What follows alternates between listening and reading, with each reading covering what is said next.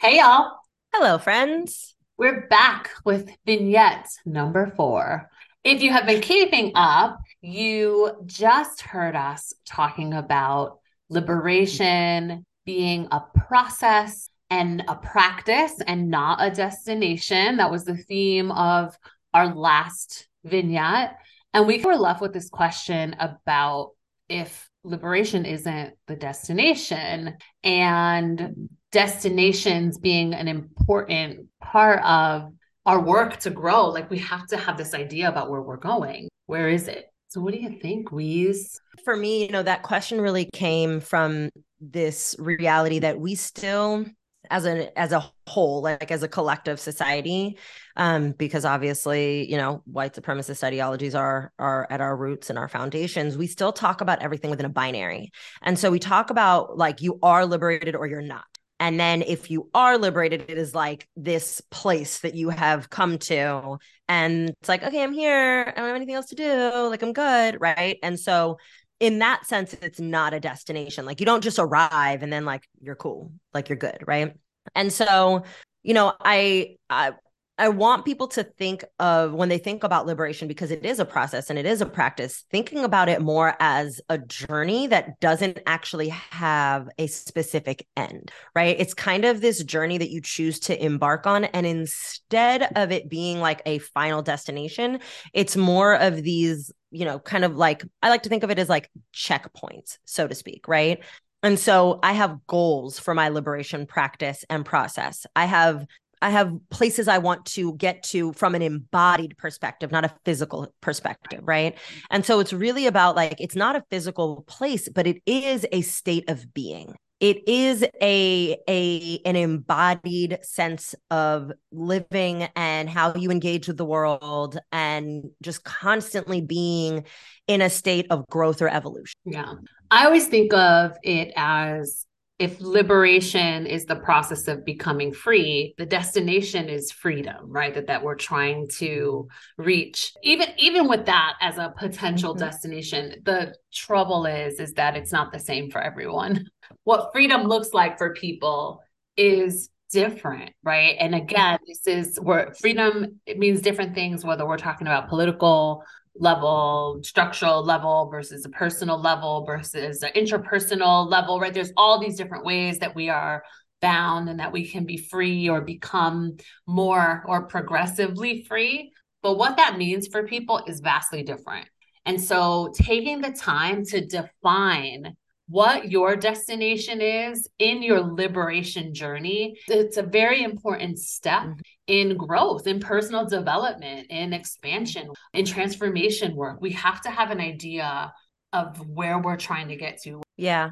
See, I think for me, the reason I really look at it as an, a very individualized personal process beyond the fact that we are, you know, we are all positioned in society differently b- based on the intersection of our identities is also because the way that I look at it is that, you know, I, I always say we liberate others by way of our own liberation. And what I mean by that is that people who have committed to their own liberatory process and practice, once they have really stepped into the depth of that becoming, then they create the things that they create are new, right? So, social exchanges, the way that they vote, political systems, like all of these things start to change. And so the process of becoming is simultaneously a process of a new co creation. And so as we reimagine our path of possibilities and expand our realities and our understandings, we then become part of a collective that is co creating a more expansive reality for everybody else. This is also why our liberation is, you know, so is bound together, you know, swagged out a Lilla Watson quote, but because even though you know i may not have the same idea of what liberation the process or the state of becoming is what it looks like what it entails what it means. If i get to wherever i am trying to get to if i can reach that state of becoming then in my liberation i am now creating ripple effects for others. Because i've gotten to a place of recognizing that I don't have to hoard resources. I've divested from whiteness and oppression, oppressive systems and buying into them in all of the ways. So I also don't view other people as a threat. And so it's really this state of being like,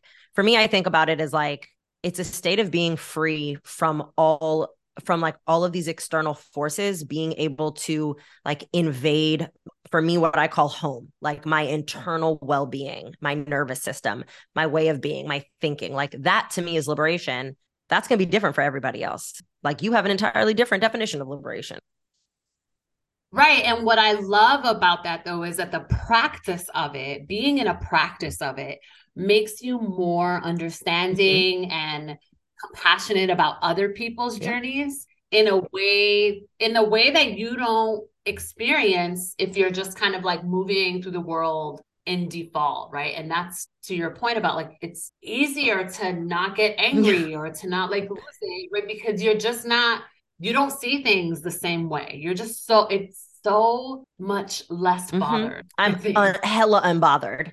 Yeah. And it is, yeah. it, you know, because we always teach on like, you know, leading with curiosity and having grace for people. And folks are always like, how do you do it? And it's like, because for me, I've obviously we're all still on the journey, but like both of us, right? Like we really committed to this liberatory practice. So because I can kind of remain in a state of unbotheredness, I can lead with curiosity because now, I mean, there's definitely things that will still like make me mad and piss me off, but I can approach it from the perspective of like, why would you even do that?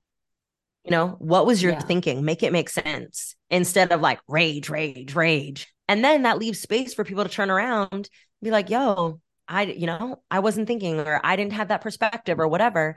And mm-hmm. then you can have grace for them. Perfect example. This white dude showed up in a um a biracial uh woman's comments. She was talking about whiteness and he went ham. Like super defensive in all of the ways and people were responding to him like kind of coming at him and you know, I was like this is playbook 101 my response was very much just like so out of curiosity for somebody who says xyz why did you choose to do abc blah blah blah blah blah whatever whatever right? Just very curious like make that make sense.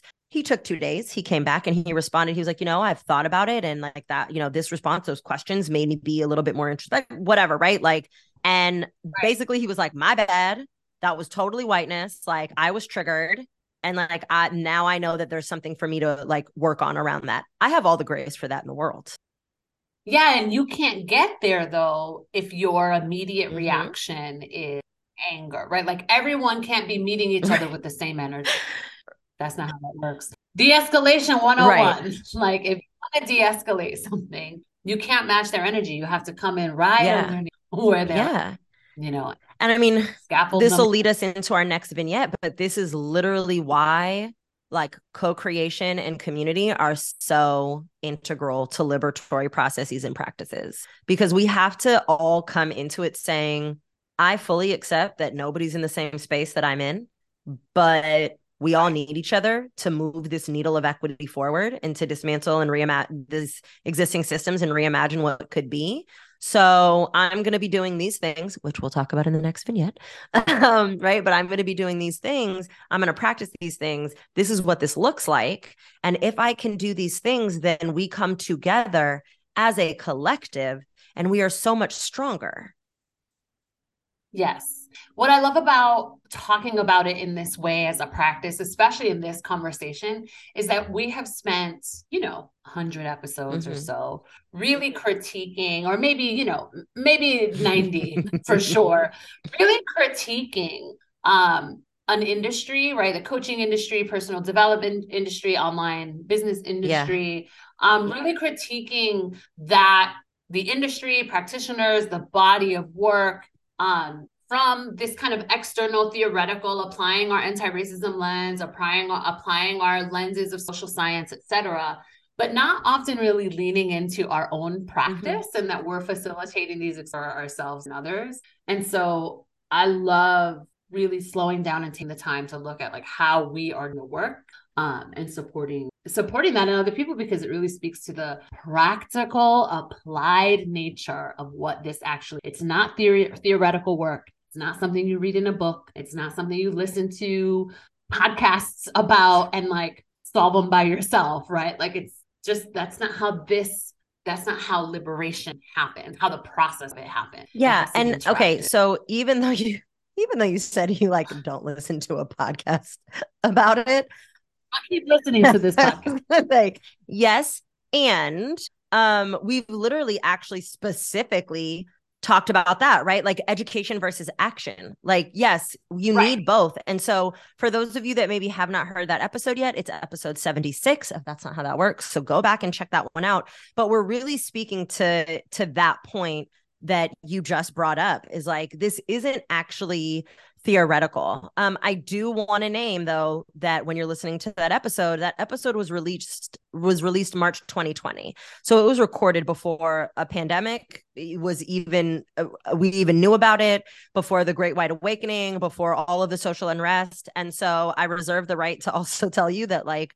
as over the last couple years, Trudi and I's thinking and also personal liberation practices and processes have really changed. They've expanded, they're deeper, they're more nuanced. So if you hear things in there, just know that like even from 2020 we've evolved that right so it's a great base point but like there's so much even evolution to that in the last few years which we spoke to momentarily on the last episode. So if yeah. you're just hearing this one without the previous one, go back and listen to this whole vignette series. Um, because again, we were pointing out that the as the world changes mm-hmm. around us, we learn more things, our culture shifts, and so our lens that again, it's part of that continuous process of evolution. Yeah. So we're going to wrap this up, but I'm going to give y'all a little assignment if you're wondering like where do i even start with my liberatory practice? Where does my process even start? I just want you to sit and be still. Be really really still and literally just start with like in what places or spaces do i feel the safest? Do i feel the most seen? Do i feel the most ease? And do i feel the most joy? Just start there. Now granted there's a lot of like guidance and personal development work and like you know kind of excavation around being able to point out those things that will help you understand what your liberatory process and practice like looks like and what you are actually trying to free yourself from but if you're really just getting started i always love to like point people to that like how do you want to feel and where are you when you feel those well things? that is a great way to wrap up this little vignette we have one more coming to, which is all about our another recommendation for how to continue with your liberation practice and an invitation to you know think about these things a little bit more with us in future. We have lots of things coming. We are really excited about our upcoming season. And if you are excited about all of it take a screenshot of this episode post it on Instagram and tag Weeze at According to Weeze and myself at Trudi Lebron. And let's chat a little bit in the DMs. All right, y'all. Bye.